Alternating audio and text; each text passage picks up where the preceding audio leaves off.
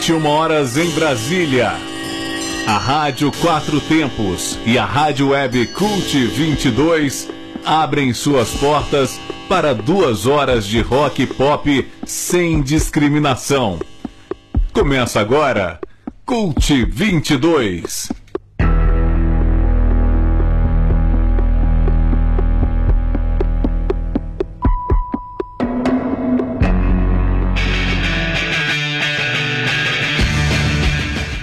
Muito boa noite, agora em Brasília são 9 horas e 1 minuto. Eu sou Marcos Pinheiro e está começando pela Rádio Quatro Tempos, em transmissão simultânea para a Rádio Web Cult 22, mais uma edição do programa Cult 22.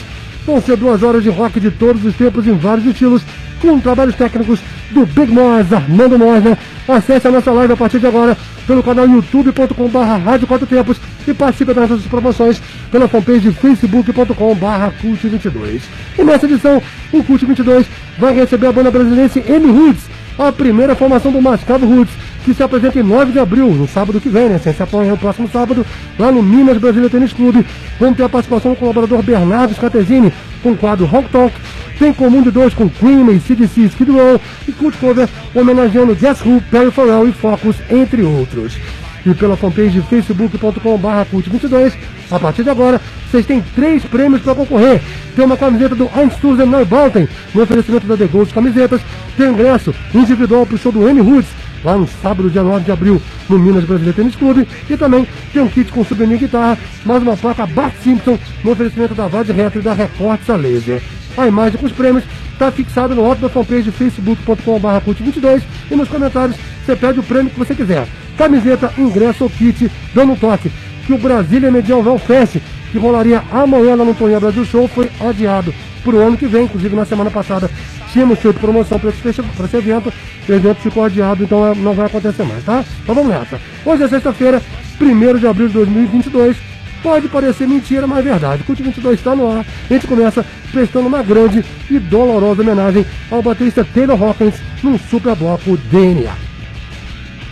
DNA.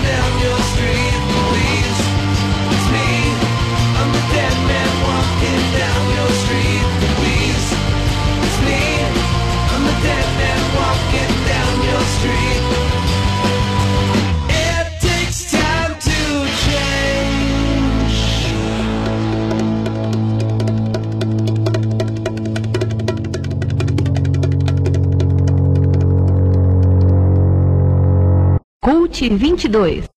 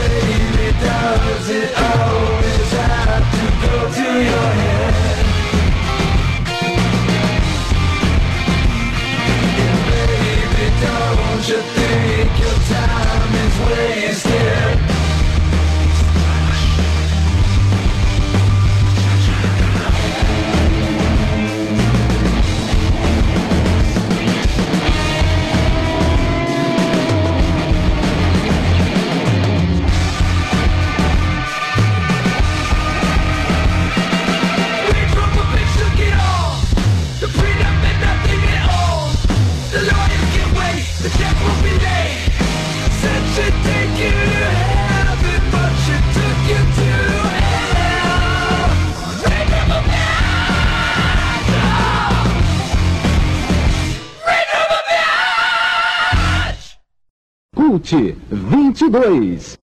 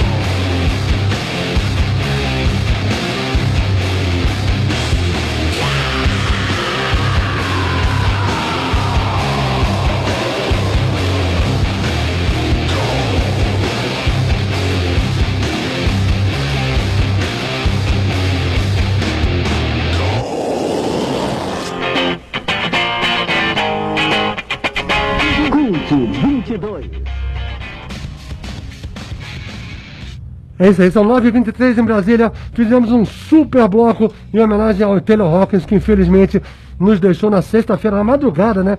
De sexta para sábado passado, pelo menos a gente soube da informação na madrugada de sexta para sábado passado. Inclusive, eu lembrando, estava comentando aqui que a gente estava saindo do Cult 22 e veio a notícia aí, espalhando aí em grupos de WhatsApp e tal, sobre a morte do Taylor Hawkins. Então, ouvimos por último uma banda que na verdade é o Foo Fighters com um nome de novo, diferente, chamado Black Widow, que faz parte da trilha sonora do filme Studio 666. A música é Cold, essa música foi lançada esse ano. É um filme de terror, Studio 666, né? O, que é estrelado pelo Foo Fighters e do qual o Foo Fighters também faz a trilha sonora. Então a gente ouviu essa música aí, Cold. Antes, nós ouvimos aí eu, eu, perdi o bloco aqui, mas eu vou pegar a colinha aqui embaixo. Antes nós ouvimos um outro projeto chamado NHC, que é um projeto que o Taylor Hawkins fez com o Dave Navarro e também com Chris Chaney, que foi integrante do James Addiction, a música Fearless, que também foi gravada esse ano, em 2022, é um EP que eles lançaram esse ano. Tem do disco solo, o único disco solo que o Taylor Hawkins lançou em 2016, ouvimos uma música chamada Range Rover Beach, Tivemos também um projeto chamado The Birds of Satan, chamado, a música chamada Thanks for the Line, eles também lançaram um disco em 2014. E o Taylor Hawkins, além do Foo Fighters, também tinha uma outra banda chamada Taylor Hawkins and the Cold Tail Riders. Eles lançaram três discos do primeiro disco de 2006. Ouvimos uma música chamada Louise. E aí sim abrimos o bloco com Foo Fighters. E o que, que eu fiz? Ele entrou no disco, ele entrou no Foo Fighters já a partir do terceiro disco, mas a partir do quinto disco, né, o In, Honor, In, Honor, In Your Honor, ele começou a cantar também na banda, né? Até então ele só tocava bateria, dividia parceria nas composições com David Grohl, mas essa música que a gente ouviu, chamada Cold Day in the Sun, de 2005, é na voz do Taylor Hawkins. Então, uma homenagem aí do Cult 22, esse grande baterista que infelizmente nos deixou, nos deixou na última sexta para sábado, aos 50 anos de idade. E pela fanpage facebook.com.br Cult22, temos três promoções para você concorrer. Tem ingresso pro show do M Roots. O pessoal do M Roots que está aqui no estúdio da Rádio Quatro Tempos, vão bater o papo com a gente daqui a pouquinho. Esse show que acontece no outro sábado, dia 9 de abril, lá no Minas Brasília Tênis Clube, tá legal? Então, vocês podem concorrer a ingresso individual para esse show. Além disso, também tem um kit com uma, um, um, uma placa do Bart Simpson e também um, uma guitarrinha também bacana, uma guitarra rock and roll também, muito bacana no oferecimento da Vod Retro e da Records a Laser, e também uma camiseta do Einstürzen Norbauten, lembra dessa banda, Pinduca? Einstürzen Norbauten, no oferecimento da The Ghost Camisetas. Então, você pede camiseta, pede ingresso ou pede kit, comentando abaixo do, da imagem que está fixada no alto da nossa fanpage facebook.com cult22. Agora sim, vamos bater o papo com o pessoal do M Roots aqui em Cult Entrevista, Armado. Coach Entrevista. Que é a primeira formação do Mascavo Roots, como eu falei, vai se apresentar no outro sábado, dia 9 de abril, lá no Minas Brasília Tênis Clube, com as participações da banda Nuggets, do nosso grande Frango Caos, e também com o som do DJ Debulha. Uma, uma M Roots, como eu falei, primeira formação do Mascavo Roots. E para falar sobre a banda e falar, recordar um pouco essa história toda, nós estamos aqui com o guitarrista Carlos Pinduca e o baixista Ricardo Marrara. Boa noite, galera. Bem-vindos ao Cult 22. Boa noite, Marcos. Boa noite, Armando.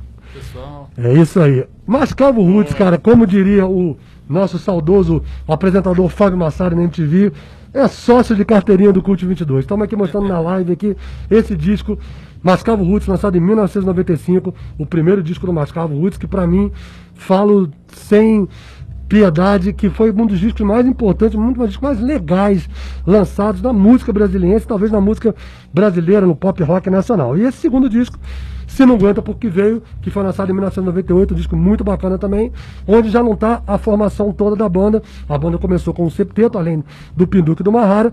Os vocalistas, Marcelo Vorax e a Joana, que na época era Joana Lewis, depois virou Joana Doar, o Kim nos, nos teclados, o Tchotcha na bateria e também o Prata na guitarra, dividindo as guitarras com o Pinduca. Nesse show que vai acontecer no dia 9 de abril, só o Prata que não vai participar, vai ser substituído pelo Rafael Farré, que do Bugerião, que também já é sócio e amigo do, do Mascavo Roots, então está em casa. Como eu falei, vocês estão em casa, eu estava comentando antes aqui que a primeira imagem. Já conheci o Pinduca como estudante da UNB na época, né, no início dos anos 90. E eu lembro da gente ali no Teatro Garagem do Sesc, 913 Sul. Vocês tinham o Cravo Rastafari, uma banda cover de reggae. E você chegando ali na porta do garagem falando assim: Ó, oh, velho, toma aqui a minha fitinha demo da, da minha banda nova e tal, Mascavo Russo. Eu tenho essa fita até, até das duas demos que vocês lançaram até hoje. E o disco veio em 95. Como é que foi essa, transição? Vamos começar do princípio. Como é que foi essa transição de sair daquela banda que fazia o cover do reggae, do, do Cravo Rastafari, muito Bob Marley e tal, para um trabalho autoral, para fazer uma coisa que foi uma mistura muito legal de ska com rock, com reggae, com dub. Como é que foi isso? Com sete pessoas juntas criando tudo isso. Loucura total. Eu acho que foi. É, é engraçado, foi. Foi, Foi meio coisa- natural, né? Foi natural e foi coisa do destino. A nossa trajetória ali das bandas dos anos 90, de Brasília, até do Brasil, é um pouco diferente das outras, porque a gente era uma banda que tinha um público grande já, por ser uma banda cover. Então o Cravo Rastafari era a banda que tocava é, no Parkway, naquelas mansões Tocantins, e ia muita gente. Então a gente de- decidiu começar a compor para passar para outro patamar, assim. É, teve até a influência dos Raimundos e do Little Quay que tinham lançado o demo um pouco antes. E eu acho que a gente pilhou, sabe, de começar a compor, de começar. E. ma- Mas foi engraçado porque a gente foi botando nossas músicas aos poucos no, no repertório. Nosso show era Bob Marley. E eu lembro que a gente foi começando a compor e, ó, essa música também é nossa aqui, ó. É, Aí, inglês, né? Inglês, inglês, é, seguindo a linha do Bob Marley e seguindo, inclusive, teve uma coisa muito interessante que eu acho que o Bob Marley, é, por ser cover, ele nos deu uma estrutura de como, como compor reggae. A gente sabia já um pouco os timbres, os, É. né, os caminhos ali para compor. Então a gente começou a misturar nossas influências, que na banda são influências múltiplas, assim, é, cada um vindo com o seu background. Eu tenho um, um lado mais punk rock, o Mahara tem um negócio mais classic rock, assim, metal. O Joana gosta de jazz, de MPB. O, Vora, o Vorax também tinha essa coisa jazz, do punk rock, do Soul- é, o Salsichão- o O Vorax Chote também tinha coisa do jazz também. um do pouco. jazz e da soul. Então, assim, eu acho que a gente foi se juntando e foi dando um, um resultado que nem a gente esperava. A gente, é, é- é engraçado, eu tava tocando essa semana, ensaiando pro show. E aí a gente tocou um mambo nosso, né? Que é de Eu Não Quero Trabalhar, que foi até a ideia do Mahara. O Mahara trouxe um baixo e a gente compôs em cima desse baixo dele. E eu falei, cara, essa música é muito livre. Eu não, eu não conseguiria fazer uma música assim hoje em dia. Essa liberdade que a gente teve de. é, Experimentar, né? experimentar. Eu, eu botei uma guitarra num mambo que eu nunca, nunca ouvi muito na minha vida. Eu, eu tive coragem de falar, de falar, ah, vou botar uma guitarra aqui É. do jeito que eu imagino isso. Então, assim, então são coisas que só, às vezes, a, a- a juventude e a inocência te dão, né? Assim. É, e, e como você falou, o nosso som dava certo, né? A gente fazia É. o Cravo Rastafari, o nosso som dava certo. Exatamente. Então, como dava certo, a gente, ah, vamos pôr aí, né? vamos pondo. E aí, e aí ia saindo coisa, né? é, E exatamente. nesse processo de liberdade, Marra, a gente estava até comentando agora também um pouco no- na outra entrevista que vocês gravaram aqui para a Rádio Quatro Tempos, que vai lá nesse domingo no É Nós no YouTube, às 6 horas da tarde, da chácara, né? Que vocês ensaiavam com a chácara da sua avó e tudo mais e tal. Que era aquele momento que vocês se. Vamos nos isolar do mundo e vamos. Isso que daí também ainda na época pré-internet, né? É. 90 e poucos e tal. E vocês se isolavam ali para vocês poderem ter o processo, o processo de criação, né? Como diria o Pato Fu, o processo de criação vai de 10 até 100 mil. Vocês estavam ali no, no momento da vibe desse processo criativo da banda. né? Estávamos. E esses negócios de ir pra chácara, assim, tudo era divertido, né? Começava antes que a gente pegava um bonde, né? um carro de um e de outro, assim, não cabia todo mundo nunca, nós éramos sete, mas eram sempre dois carros. E, normalmente, basicamente era o Tchotcha e o Prata que tinham carro na época, né? E a gente pegava dos pais e tal. Então, O Kim também. é, e o Kim também. Tinha o Del Rey. Del Rey, é verdade. Aí a gente pegava esse bonde, né? De dois carros todo dia, ia pra chácara, né? No caminho já era uma aventura, um bando de... A gente escutava muito som. É, no- ouvindo escu- música. Muita coisa eu conheci no caminho. No caminho, Tipo, Salsicha é. trazia, o Marcelo Vorax trazia é, Creedence, ele adorava Creedence Clearwater É. Revival. Eu, eu lembro de eu ouvindo Born on the Bayou, indo pro... E, e- então um apresentava som pro outro, rolava muito isso no caminho. É, falava mesmo. O Vorax tá aqui na live do YouTube aqui, mandando só os guapos, specials aqui. Tá aqui Ah, Tá legal. Mandando abraço pra todo mundo aqui também. Massa, Ah, abraço, abração Sal. pra ele. Sal tá lá em São Paulo ainda, mas tá, tá na, na quarta-feira tá chegando aqui em Brasília. Ah, Isso, é. quarta-feira tem ensaio vocal também. E aí, desse processo, da, da- quer dizer, que, que foram das duas demos que vocês gravaram, vocês chegaram ao primeiro disco, né? Aquela parceria que aconteceu graças ao selo Banguela e tudo mais. Que, co- como você estava falando, falou de Raimundo, falou de Little Quake, que também foram lançados pelo Banguela, uma geração muito prolífica e muito criativa do rock de Brasília, né? Não, inclusive Que foi Miranda. quebrou aquela coisa também, desculpa Aham, te não, interromper, mas que quebrou um pouco daquela coisa dos anos 80, né? Porque, tipo assim, tinha toda aquela projeção da tríade, Legião Urbana, Plebe Rude, Capital Inicial, e paralelamente também Distrito Federal, Finizaf, Arte no Escuro, outras bandas que surgiram emergentes. E essa, essa geração 90 quebra um pouco de- de- dessa estrutura, multiplicidade sonora, uma galera mais jovem, obviamente, tal, na, na época e tal. E foi uma, uma, uma geração muito criativa e que, acabou, que deu muito certo, cada um do seu jeito, mas que deu muito certo e que deu uma projeção muito bacana para Brasília novamente em nível nacional, né, Pinduca? É, eu, eu acho que assim, essa geração do- do- dos anos 90 é, é engraçado, porque apesar de ser uma geração que, que gerou uma ruptura com os anos 80, é uma geração de pessoas que foram fãs do rock anos 80. Sim. Né? Todos ali foram espectadores do rock anos 80. Mas eu acho que a partir. eh, Por ser também jovem, ter mais abertura, é, a gente não estava preocupado em repetir aquela fórmula. Então, assim, é, o Little Quail ta- tava assim, pô, vou fazer uma monte de rockabilly, o Raimundos, ah, vamos experimentar forró com hardcore, e a gente foi precisar do reggae. É, e, e- e- e é engraçado porque eu lembro bem que em determinada época aqui em Brasília, 92 ali, a época pré-demo, 91, 92, existia muita banda ainda tentando ser o novo Legião. Sim, é sim. engraçado, a, a gente era a banda que abria ali, tava lá embaixo. Mas foi uma coisa natural, assim. é- é- Eu acho que a gente pegou uma certa moral do rock de Brasília, porque as pessoas queriam saber o que, qual seria a próxima geração de uma cidade que tinha dado né, bandas tão importantes como Legião, Capital. Então a gente, a gente teve esse cartão de visitas é, entregue pela geração anterior. É, mas ao mesmo tempo a gente conseguiu colocar a nossa marca, né? Eu acho que foi. foi e, e- e- uma coisa até interessante, assim. Muito público nos shows. Muito É, o, o rock ainda estava em alta, então o Oz, eu sempre digo isso, o Oz, que era uma banda que cantava em inglês, lançou o disco num ginásio. Verdade. Coisa que, a, coisa que 10 anos depois eu com o Proto, que já tive outra banda também em outra geração, nos anos 2000. Nenhuma banda conseguia muito aquilo, fora o Móveis, Coronel de. Caju. Mas nos anos 90 era meio comum você tocar pra muita gente. Cada assim. um na sua, né? Por É. exemplo, a, a gente era reggae, só tinha reggae em Brasília de um cara de outra geração, que era Renato Matos, né? Exatamente, é. E, e, assim, a nossa geração, Nem a o- banda de reggae o- era nem o nós, Nat gente. Roots É. tinha surgido ainda. É, né? Roots é. surgiu um pouquinho depois, né? Às vezes, de amigos nossos, né? É. Uma, uma rara já teve banda com É isso, pessoal eu- Nat Roots, é. eu já tive banda. Conexão Brasília, a primeira banda. Sim, sim, sim. Foi a banda que deu. eh, saiu integrantes, tanto pro Mascavo quanto pro, pro Nat Roots, né? É. E aí, Mas, nós mas é interessante que você falou isso, desculpa te cortar Não, de não, novo. não, agora vai lá, vai lá falar. Mas é o seguinte, porque a gente começou a compor em português justamente porque o Miranda falou, não, velhinho, manda uma, uma fita em português aí, vocês só cantam em inglês, vocês são brasileiros, então aí Ah. tá.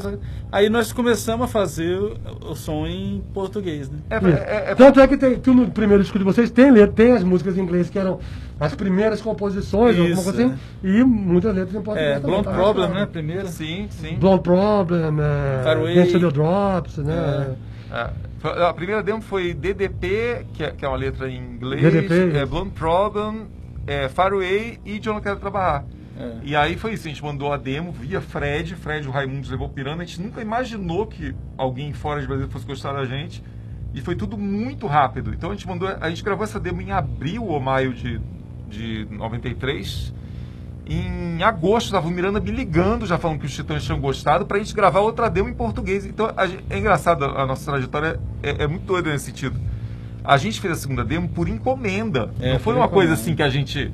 Agora vamos cantar em português. Foi É. assim, cara, como é que é em português? Escreve aí em português. É. Ah, então O- vamos. o Se produ- você quer gravar- O produtor da gravadora falou: agora vamos É. gravar em português. É, é, Vamos- vê aí como é que é. Aí, pô, os caras adoraram. ter- E foi tudo muito rápido, assim, porque a, a demo a gente gravou em maio de 93.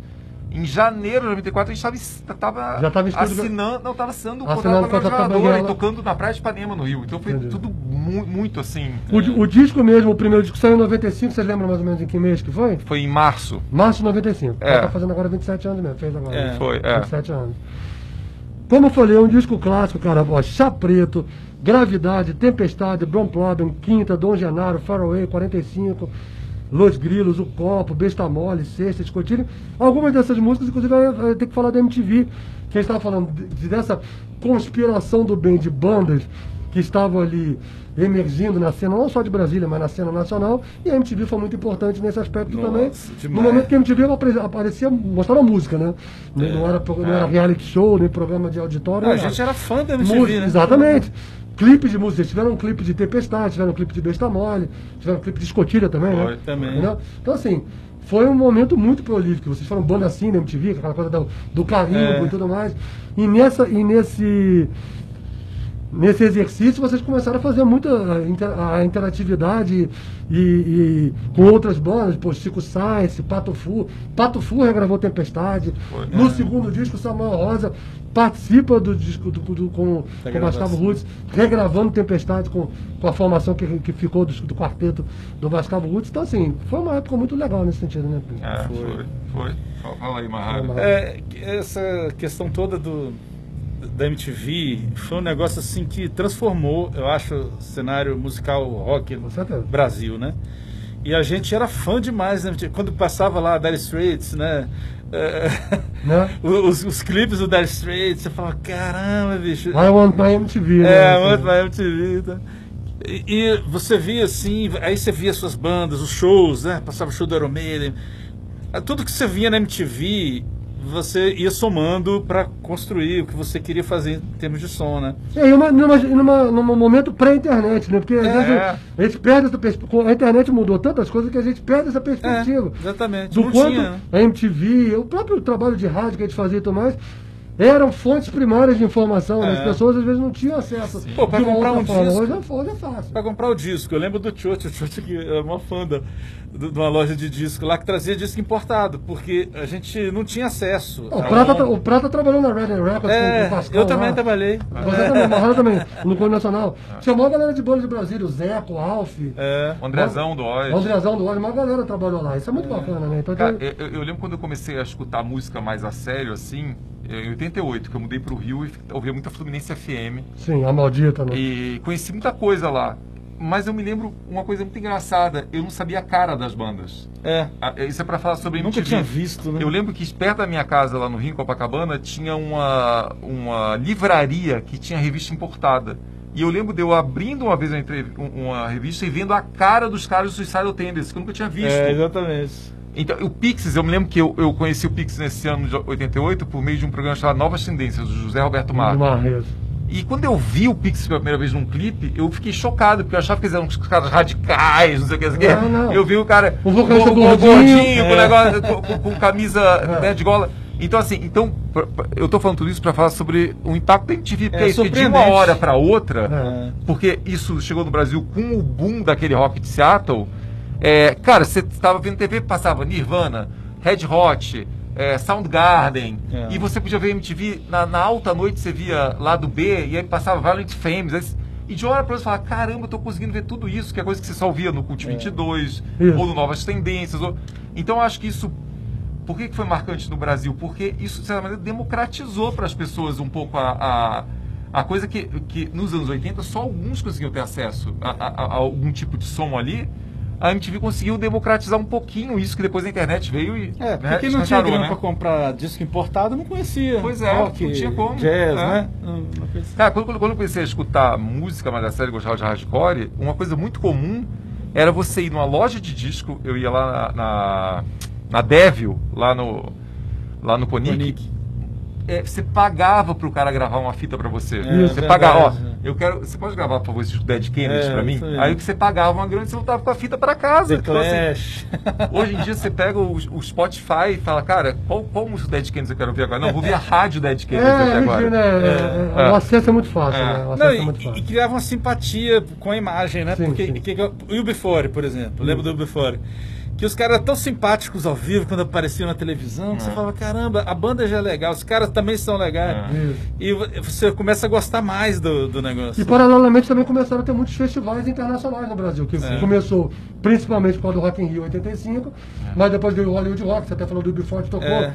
na primeira edição do Hollywood Rock em 88. Foi né, em vários- M2000. Isso, depois, é, mas depois mais pra frente veio o Team Festival, e aí É, os, é. os atuais Lollapalooza. Mas, mas, mas eu, eu acho que, assim, a MTV deve ter chegado no Brasil, acho que em 90. 90, do foi, foi final de 90. Pois é, a gente em 94 já estava entrando, então a gente também acabou servindo um pouco dessa. de- é, é, as pessoas estavam animadas com a chegada da MTV É e- e, a gente pegou um pouco essa Sim. rebarba, Sim, um é pouco de, verdade. das pessoas verem nosso clipe. Ah, eu vi Tempe- Tempestade até hoje, todo mundo lembra do clipe, É. até por ser um lugar inusitado, que A é, é a de piscina de onda. ondas. Mas assim, foi marcante pro pessoal de Brasília no sentido de. Porque a MTV ali era, era uma coqueluche, para usar a palavra passado, né? Que hoje em dia não seria mais, mas assim, então. É. Foi bem benéfico pra gente, né? Vou fazer agora uma pergunta delicada, eu quero que vocês dois respondam, cada um sob o seu ponto de vista, até porque vocês viveram dois momentos diferentes em cima dessa pergunta que eu vou fazer. Falei, primeiro disco, septeto, sete integrantes e tudo mais. Chegou no segundo disco, três integrantes já não estavam mais, inclusive o Pinduca não estava mais, além do Tiote e da Joana. Ficaram o Mahara, o Kim, o Prato e o Marcelo Vorax, né? Pra gravar o Se Não Aguenta Porque Veio. Depois de toda, digamos, essa euforia que teve, né? Realmente o primeiro disco foi celebrado e tudo, né? E toda a repercussão que teve, e, a- e essa coisa toda que a gente falou da MTV. Houve essa ruptura, houve essa decisão de vocês saírem da banda, porque vocês, aí eu quero que o Pinduca o seu depoimento, se desiludiu um pouco, ou se desencantou um pouco do que veio acontecendo depois, que teve problema de empresário e tal, a gente sabe mais ou menos dessa história. Olhando hoje, mais, mais de quase 25 anos depois, né? Quase 30, 30 anos depois. Como é que você analisa esse momento que você viveu, naquele momento que você decidiu sair do Mascavo Roots? Cara, eu acho que, em primeiro lugar, a gente era muito novo, muito novo. Muito novo e as coisas aconteceram muito rápido. É, a gente não teve estrutura para aguentar aquilo. No sentido, não foi só do lado ruim, não. Cara, eram sete pessoas, cada um queria um caminho. Cada um, mesmo que o objetivo fosse o mesmo, cada um acreditava que para chegar naquele objetivo o caminho tinha que ser um.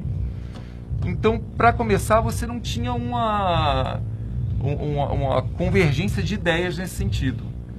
É, o, o que se mostrou até, porque o Mascavo foi saindo integrante e foi mudando de estilo, se Foi. você parar para notar. Então, você vê que, que o estilo da banda daquela primeira formação não era um consenso. É, eu acho isso, acho que já é muito novo, acho que a gente é, entra muita coisa em jogo, cara. Entra, entra grana, entra grana assim no sentido até, eu sempre digo isso, as pessoas não pensam nesse lado prático assim, um pouco. Numa banda de sete pessoas, tem sete pessoas ali com condições financeiras São diferentes, sete inclusive. cabeças diferentes. Não, né? em condições financeiras, a gente precisa que- ter, ganhar dinheiro rápido para se Sim. né, é, para Estabelecer, estabelecer outras nem tanto, outras podem acreditar no ideal. É. É, eu acho que tem. tem, tem- tem- é, a, a verdade é que, com o passar do tempo, eu vi que uma coisa muito legal do Mascavo é que mostrou que nós éramos amigos, mostrou que o mais importante ficou, mas eu, sinceramente, eu não consigo entender como uma banda. é, em que as pessoas começam jovens, consegue ficar tanto tempo junto. Tipo, um Paralamas de sucesso para mim é muito mais exceção do que uma regra. É muito difícil você você ter aquela ideia de, do começo da sua vida que você vai querer aquilo pra frente, assim, né? E, a- a gente vai mudando também, né? Pois é, Esse lance, é. por exemplo, a gente está falando das influências. Prato- você que ficou, Mahara, como como é que É. ficou essa sensação? Aquele momento de sai Pinduca, sai Joana, sai Tchotcha, Ó, a banda do septeto vira um quarteto, É. de uma reduzida, vocês gravam um disco ainda com músicas que tinham uma parte sendo compostas ainda com, com o septeto, né, e outras músicas mais, mais eh, recentes na época, que fez o segundo quando veio. E esse processo, que você passou pelos dois processos, o processo de É. redução do Mascavo Roots e o processo de mudança de Mascavo Roots para Mascavo, É. você ainda chegou a participar do primeiro disco do Mascavo como Mascavo mesmo, banda de reggae, né, mano? É, esse foi o desafio mais difícil que a gente teve, assim, como banda, né? É, na verdade, o que, que aconteceu? É, não só pela amizade, que fica um pouco abalada quando isso tudo acontece, Claro. mas também pela falta musical que de, de um dia para outro oco- ocorre, né? É um desfalque, né? É um desfalque, o, né? O time ficou desfalcado. É, ficou desfalcado. Então, é, eu- foi o maior desafio que nós já vivemos, assim, que, que eu já passei, no- no- né? Enquanto eu mexia com música, foi o maior desafio.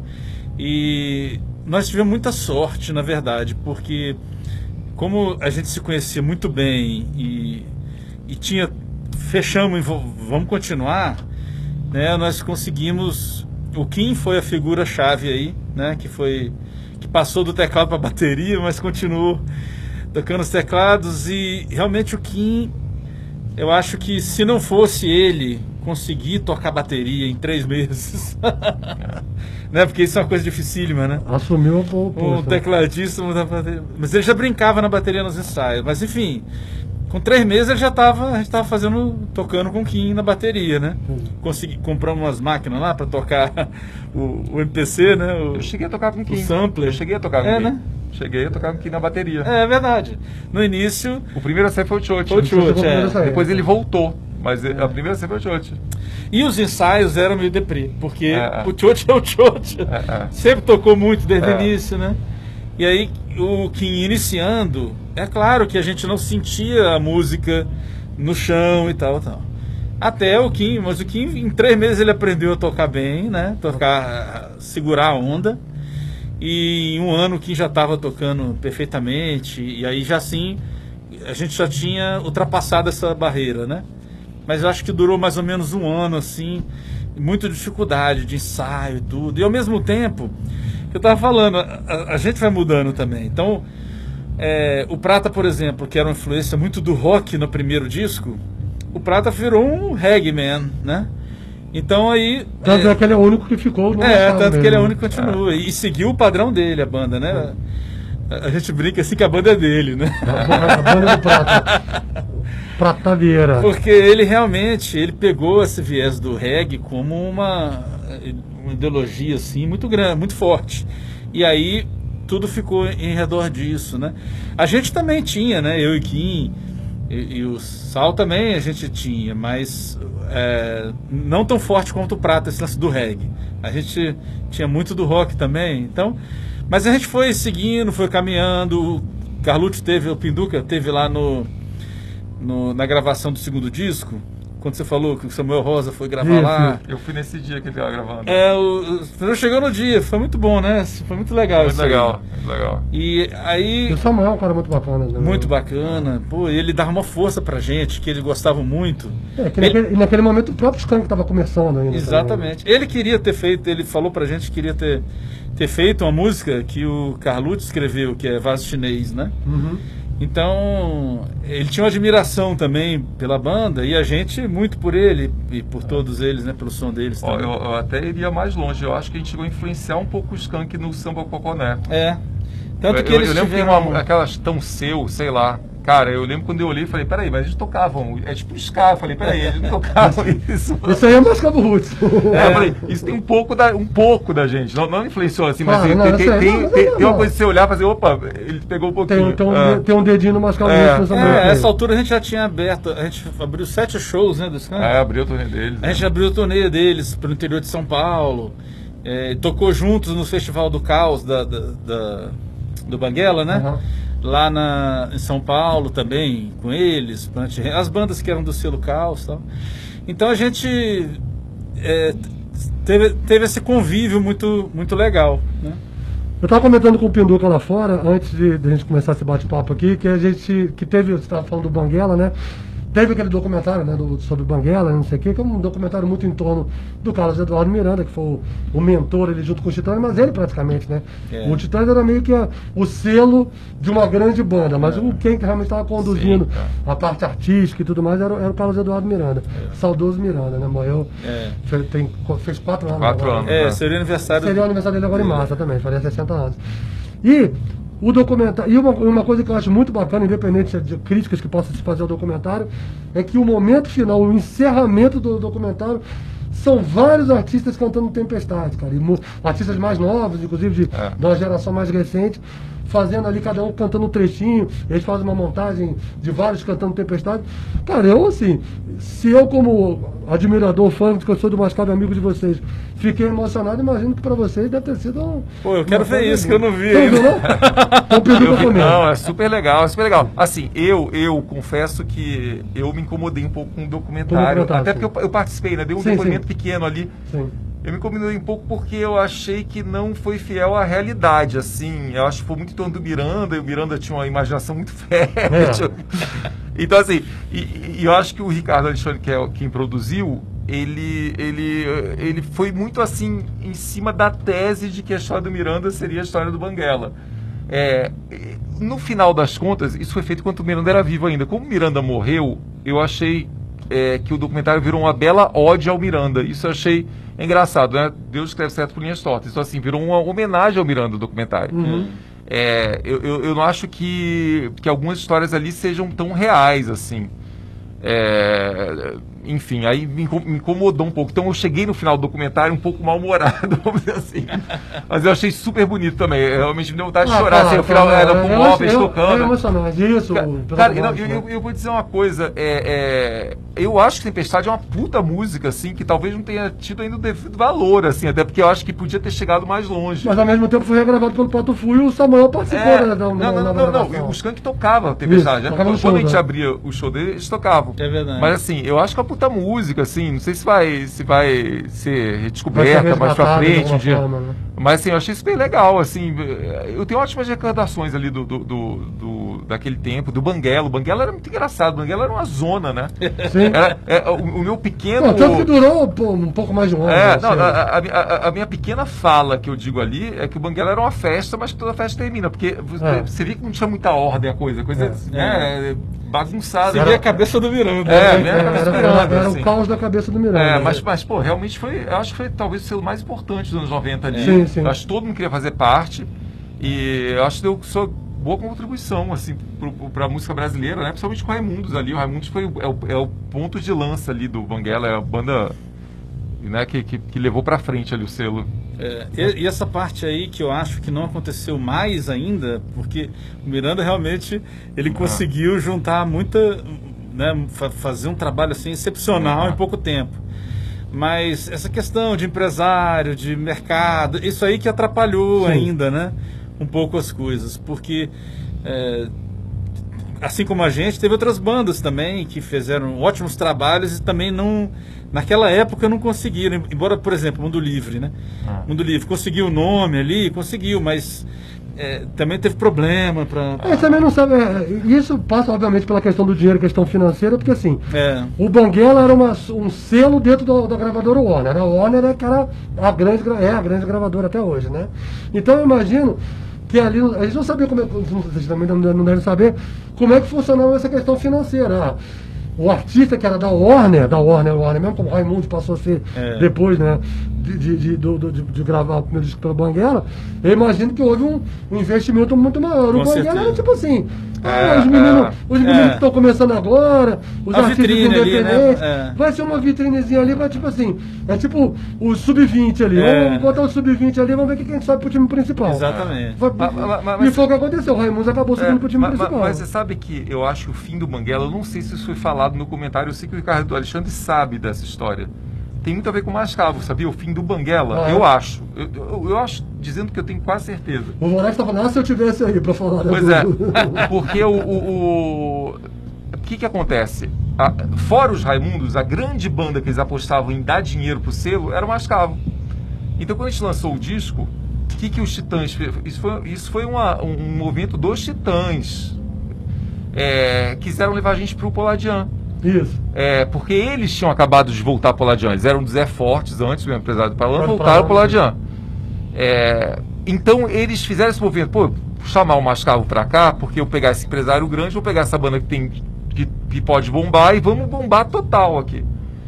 E eu acho que nesse momento o Poladian, que os Titãs foram para lá e que o, o, o, o, e que a gente foi, o Poladian teve, teve acesso ao contrato do Banguela que era horrível. Era horrível. Era, era super mal feito. Então acho que o Poladiano nessa hora falou assim: cara, sai dessa roubada, Titãs, sai disso aí que vocês, vocês vão se ferrar dessa vocês história. Se ferrar dessa história e a, vocês ficaram meio e a gente, não, e a gente se ferrou, porque o Poladiano, é. o Poladiano desde o começo disse pra gente assim: cara, é, vou tirar vocês dessa gravadora, vou tirar vocês. Então o, o, o, o que o mais fez da, pra gente foi tentar tirar a gente do banguela, que falava: é. não, essa gravadora você vai sair, você vai sair, você vai sair.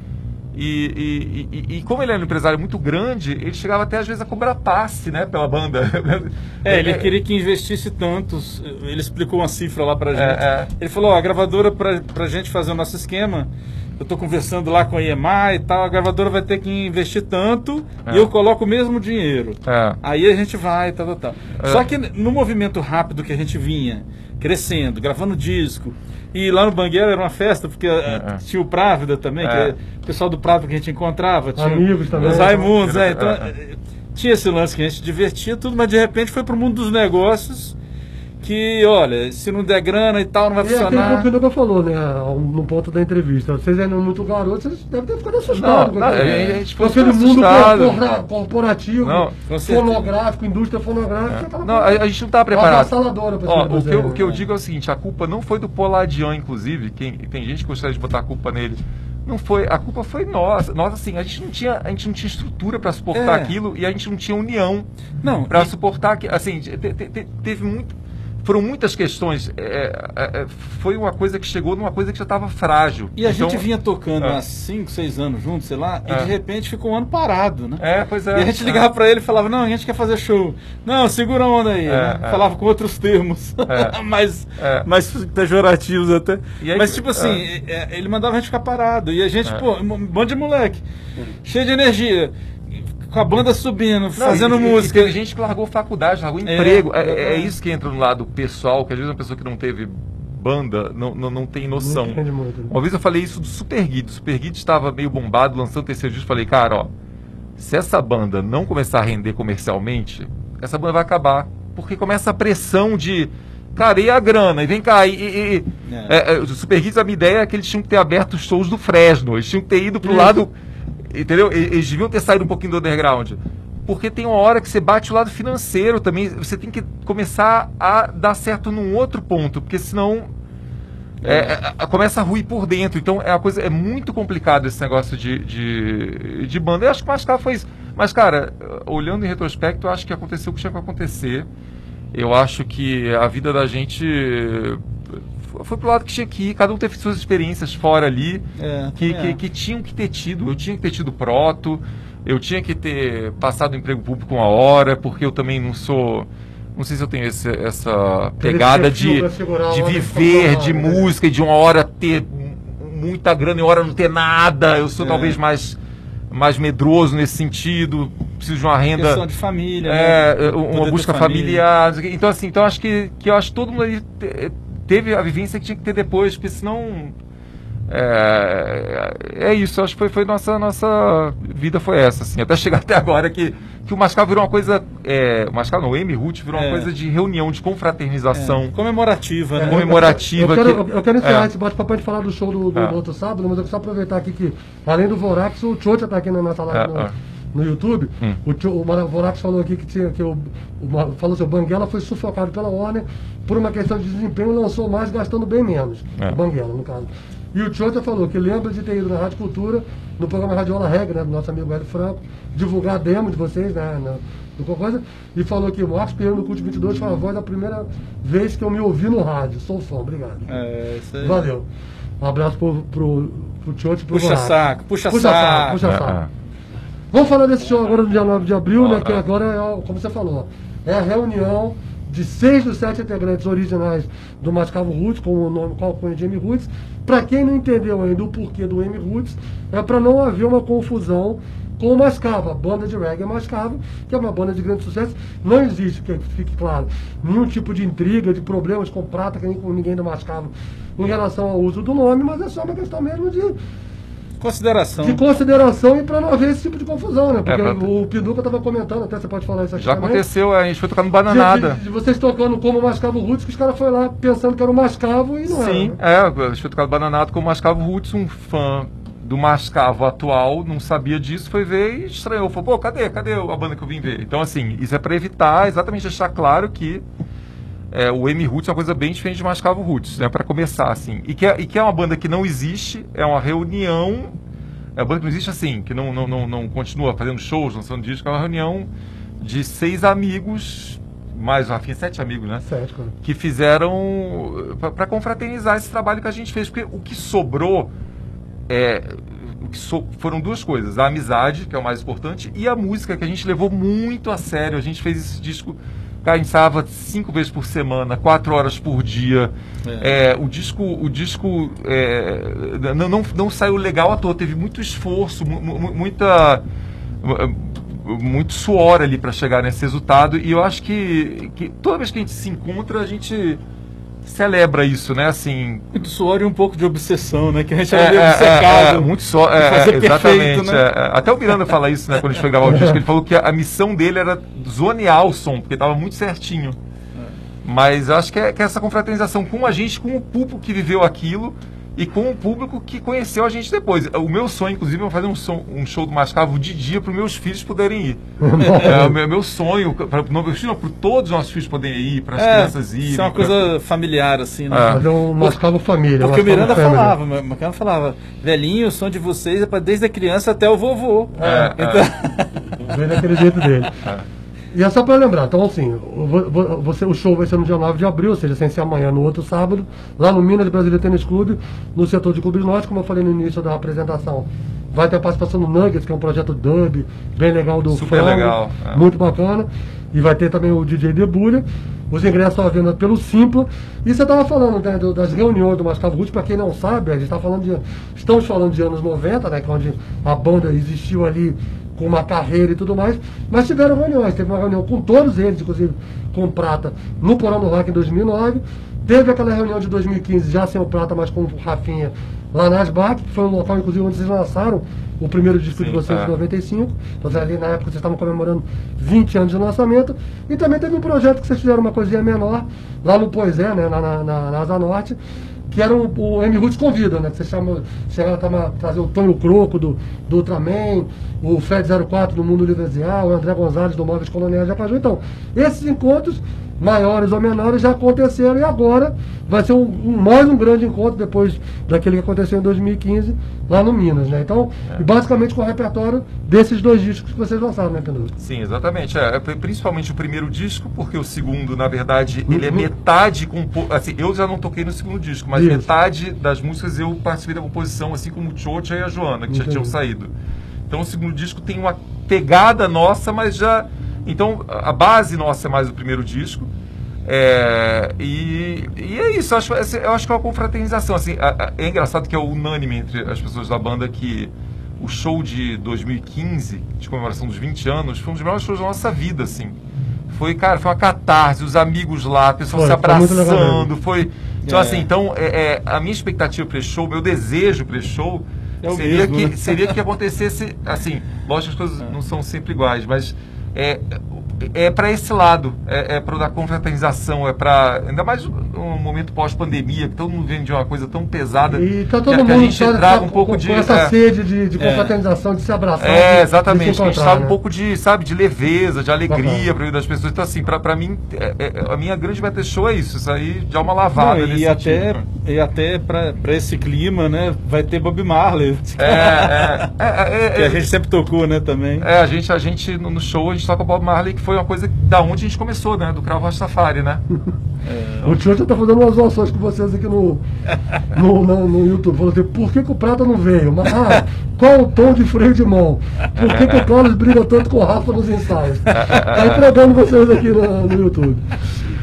Então, galera, tá todo mundo convidado. Sábado, dia 9 de abril, sem ser amanhã, outro sábado, a partir das 9 da noite, Minas Brasília Tênis Clube, show do M Roots a primeira formação do Mascavo Roots, showzaço imperdível, vai ser uma grande celebração do rock brasiliense. Com certeza a galera das antigas vai estar lá em peso e a gente quer que a galera nova vá também para quem não conhece, ou que conhece, mas nunca viu ao vivo, possa conhecer e vai ser muito bacana. Nós estamos sorteando ingresso individual para esse show pela nossa fanpage facebook.com.br cult22, entra lá, comenta abaixo do post que está fixado no alto da página. E eu agradeço aqui a presença do Carlos Pinduca, do Ricardo Marrara aqui, dois como eu falei no início, sócio de carteirinha do Cult 22, Mascavo Roots, das antigas aí, desde os primórdios do Cult 22, que a gente oh, tá junto com eles. Aqui. Eu queria falar uma coisa aqui, eu queria agradecer e falar que, Marcos, você é uma peça fundamental nessa história Obrigado, toda do rock de Brasília dos anos é, 90 para cá. Uma vez, eu, eu, eu, eu conto essa história aqui, uma vez eu trabalho numa rádio também, Marcos Pedro levou a Roberta, Roberta Campos lá. Na, na e eu falei para ela, sabe quem é esse cara que tá trazendo você aqui? Esse cara é um cara importantíssimo pro rock de Brasília. Pô, desde a época do Raimundo, jogou a primeira vez o Raimundo, Little Quail na, na rádio. Então, assim, você é peça fundamental. Eu tenho a certeza disso. Qualquer movimento musical não depende só das bandas, é, depende é, de tudo que está em volta. Então, aquele movimento dos anos 90 teve muito a ver com existir o Cult 22, existir você e o Carlos Marcelo no Correio Brasiliense, Sim. existir o pessoal dos Zines. Então, assim, isso o que faz uma cena é tudo que está em volta, nada vai, nada vai sozinho. Então você Você é, é- é- é um dos membros da geração dos anos 90. E pelo rock não acabar também até hoje. Né? Trabalho de A, a gente é teimoso, a gente é teimoso. Eu poderia até fazer uma coisa muito particular com o Cult 22, que o, o Mascavo Ruth, não vou falar sobre isso agora, porque só a, a entrevista já foi longa demais. O Mascavo Ruth participou de um projeto acústico com a gente em 95, Sim, que foi é, uma é. coisa Ah, que exatamente. tem versões muito bacana. Mas nós vamos tocar as versões do disco mesmo, então eu selecionei cinco músicas do Mascavo Ruth pra gente tocar aqui. Tem três do primeiro disco, Blonde Problem, Far Away e Besta Mole. E depois, Melodia que eu conheço e Valso Chinês 2, que são duas músicas do Se Não Aguenta Porque Veio. Beleza? Nossa, gente? beleza. Obrigadão pela presença, Pinduque Mahara. Eu que Armando, agradeço por aí, favor, Marco. solta esse super bloco de Mascavo Roots agora aqui no Cult 22. Em Brasília, são 10 horas e 9 minutos. Cult 22. Cult 22.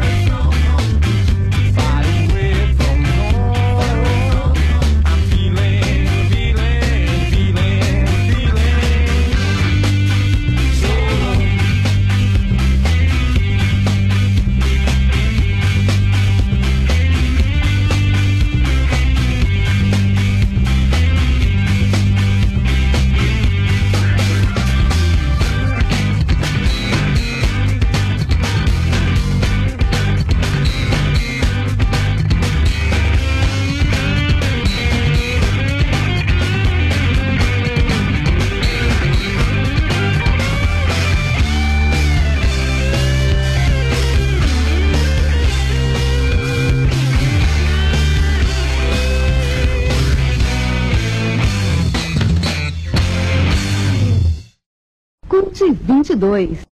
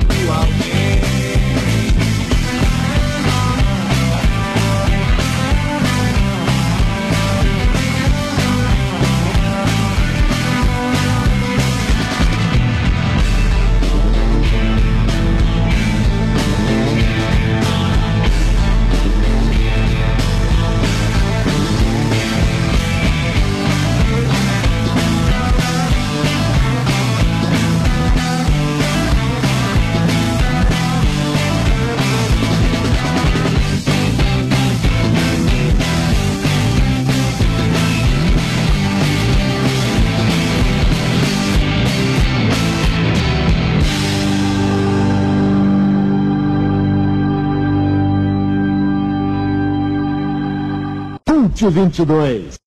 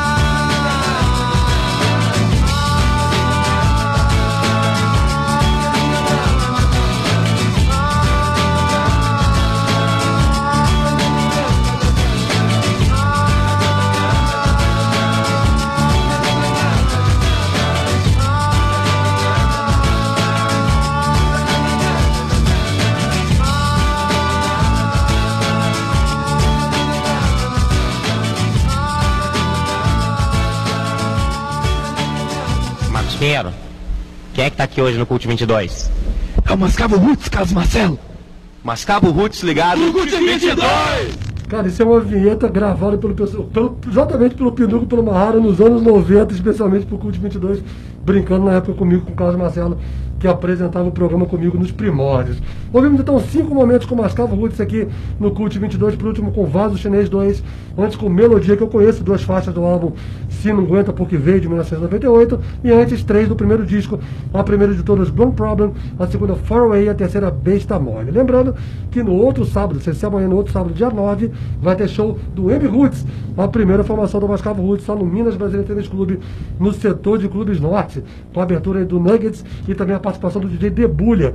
Se você quiser concorrer a ingresso para esse show, entra na nossa fanpage facebook.com.br cult22 e escreve lá, tem a, imagem fixada no alto da página, você escreve ingresso. Além disso, temos a camiseta do Astuza Neubauten, no oferecimento da The Ghost Camisetas, e também tem um kit com uma guitarrazinha muito bacana, né? Uma, placa do Bart Simpson no oferecimento da Vade Retro e da Records Laser. É um souvenir de guitarra, não é uma guitarra que a gente está sorteando, obviamente, tá legal? Então, entra lá na fanpage de facebook.com.br cult22 para concorrer às nossas promoções e não deixa de interagir com a gente também na nossa live no youtube.com.br rádio quatro tempos, aliás, durante o bate-papo com o pessoal do Mascavo Roots aqui com o Pinduca e com o Barrara, o Vorax, o vocalista Marcelo Vorax e o Rodrigo Tiocha, baterista, participaram também, foi muito bacana, acabou que foi uma interatividade praticamente com metade da banda, duas virtualmente, dois presencialmente, beleza?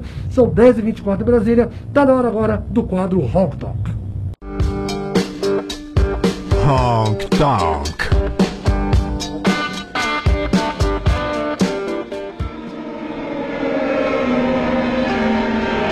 Muito boa noite, Bernardo Escartezinho. Boa, amigo Pinheiro, como estás? Eu aqui quero te contar que uma das primeiras, um dos primeiros lançamentos discográficos dessa atual temporada a me chamar a atenção foi o belo disco Lucifer on the Sofa, da banda texana Spoon. Esse disco saiu em fevereiro pela Matador e desde então eu me emburaquei na discografia dos camaradas que ao longo dos seus discos, quase 20 anos de carreira, tem diferentes climas, diferentes moods entre o guitar, e o funk com muita pegada meio Private Screen, meio Stones. Essa é a linha principal deles. Nesse clima montei um bloquito que vamos abrir então com a faixa título do álbum deles de 17, a música Hot Thoughts. Cult 22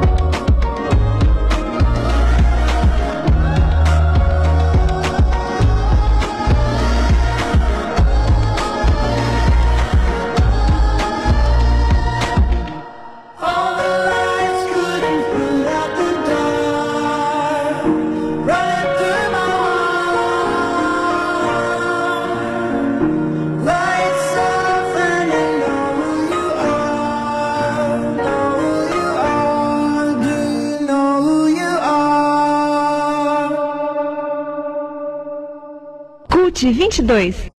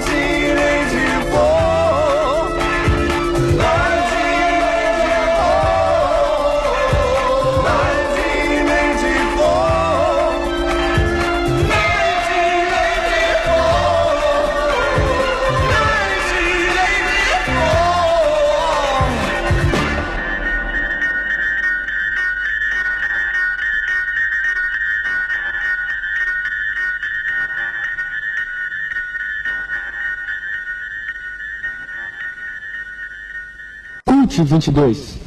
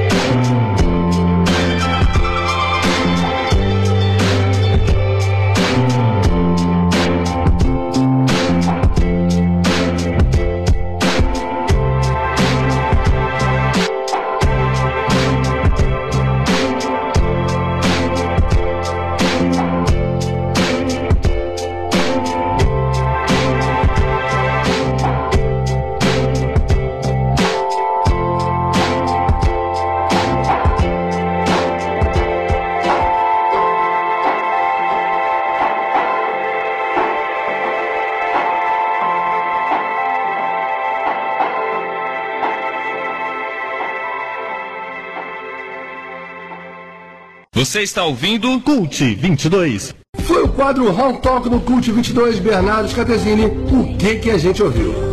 É isso, Pinheiro. Nós abrimos e fechamos esse bloquinho com a banda texana Spoon. Lá no começo, a faixa título do seu disco de 17, Hot Thoughts. Na sequência, Hairstyles com Lights Up, do álbum Fine Line, de 19. E então, The Rolling Stones com a balada Full to Cry, do disco Black and Blue, de 76. Ouvimos também David Bowie, pesando o clima com 1984, a música inspirada por George Orwell, que consta do disco Diamond Dogs de 74. E fechando então com Spoon novamente, Inside Out, uma música do álbum de 2014, They Want My Soul. É isso, manda aqui Pinheiro minhas estimas minhas considerações. Uma boa noite aos culto ouvintes. Boa noite para você também, Bernardo Scatesini. Muito obrigado pela sua participação mais uma vez. Em maio tem mais Rock Talk aqui no Cult 22. E é a última chance para você concorrer às nossas três promoções de hoje. Entra lá na fanpage facebook.com.br Cult22, que por lá tem uma camiseta do Ice Tools No Mountain, um tamanho G, no oferecimento da The Ghost Camisetas, o ingresso para o show do M Roots no dia 9 de abril, no outro sábado lá no Minas Brasília Tênis Clube, um kit com um souvenir de guitarra, mais uma placa Bart Simpson no oferecimento da VAD Retro da Recortes a Laser. A imagem dos prêmios está fixada no alto da página e nos comentários você escreve lá camiseta, ingresso ou kit. facebook.com.br cult22. Não esquece de interagir com a gente também na nossa live em youtube.com barra rádio quatro tempos, são 10h47. Tá na hora agora de Comum de Dois. Comum de 2. Diferentes, esse é o Bloco Comum de Dois, que veio homenagear dois aniversariantes da semana. Quem fez 67 anos ontem foi o guitarrista Angus Young, daí na menor claro, que tocaram o ACDC com a música Big Gun, que foi composta em 93 para o filme O Último Grande Herói, estrelado por Arnold Schwarzenegger. E por coincidência, o Skid Row tem uma música chamada Big Guns em seu primeiro álbum de 1989, que vamos tocar também nesse bloco, com uma homenagem ao antigo vocalista, o canadense, o canadense Sebastian Bach, que nesse domingo faz 54 anos. Então vamos com ACDC e Skid Row no bloco comum de dois, encerrando esse Cult 22. Cult 22.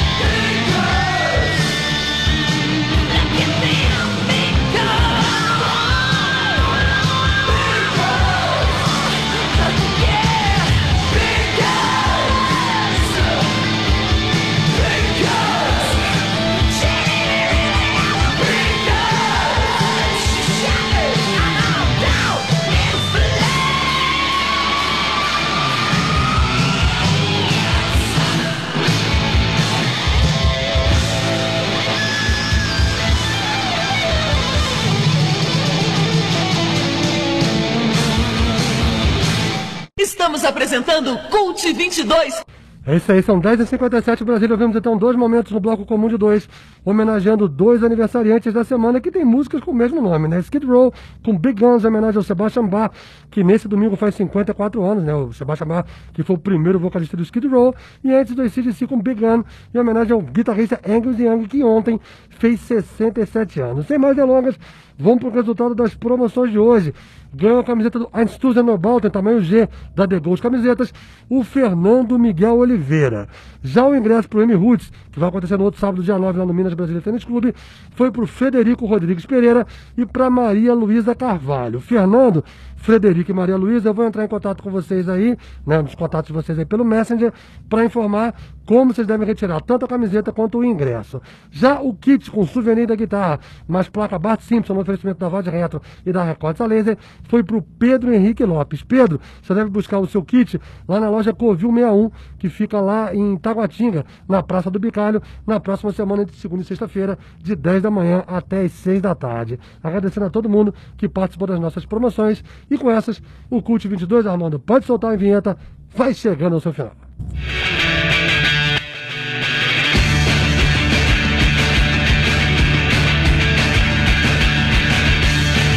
Vou falar o nome dele certo agora, tá? Hoje, com a participação do Bernardo, vindo com o quadro Hong Talk, além do bate-papo com o Carlos Pinduca e o Ricardo Mahara, da banda M Roots. E fiquem ligados nas nossas redes sociais. Tem um blog, site Rádio Web do Cult 22 também, tem a fanpage facebook.com.br 22, o nosso grupo Cult, Instagram, Twitter, YouTube. E ainda tem o SoundCloud, a gente faz esse programa ao vivo grava paralelamente no sábado sobe SoundCloud e compartilha o podcast em todas as nossas redes sociais. Lembrando que além do Cult 22, a parceria com a Rádio Quatro Tempos, também tem o programa Cult Brasil, tocando sempre todas as semanas, lançamentos do rock independente nacional de Brasília, no ar todas as terças-feiras, de 8 às 9 da noite pela Rádio Web Cult 22, às quartas-feiras pela Rádio Quatro Tempos, às 9 da noite. Na próxima sexta-feira, o programa Cult 22 está de volta, ao vivo das 9 às 11 da noite, pela Rádio Quatro Tempos e pela Rádio Web Cult 22, com a participação do colaborador Elber Cabelo do quadro Metal Ataque, entre outras atrações e promoções. É isso, galera. Uma boa noite, um ótimo fim de semana, saúde a todos e até a próxima sexta-feira.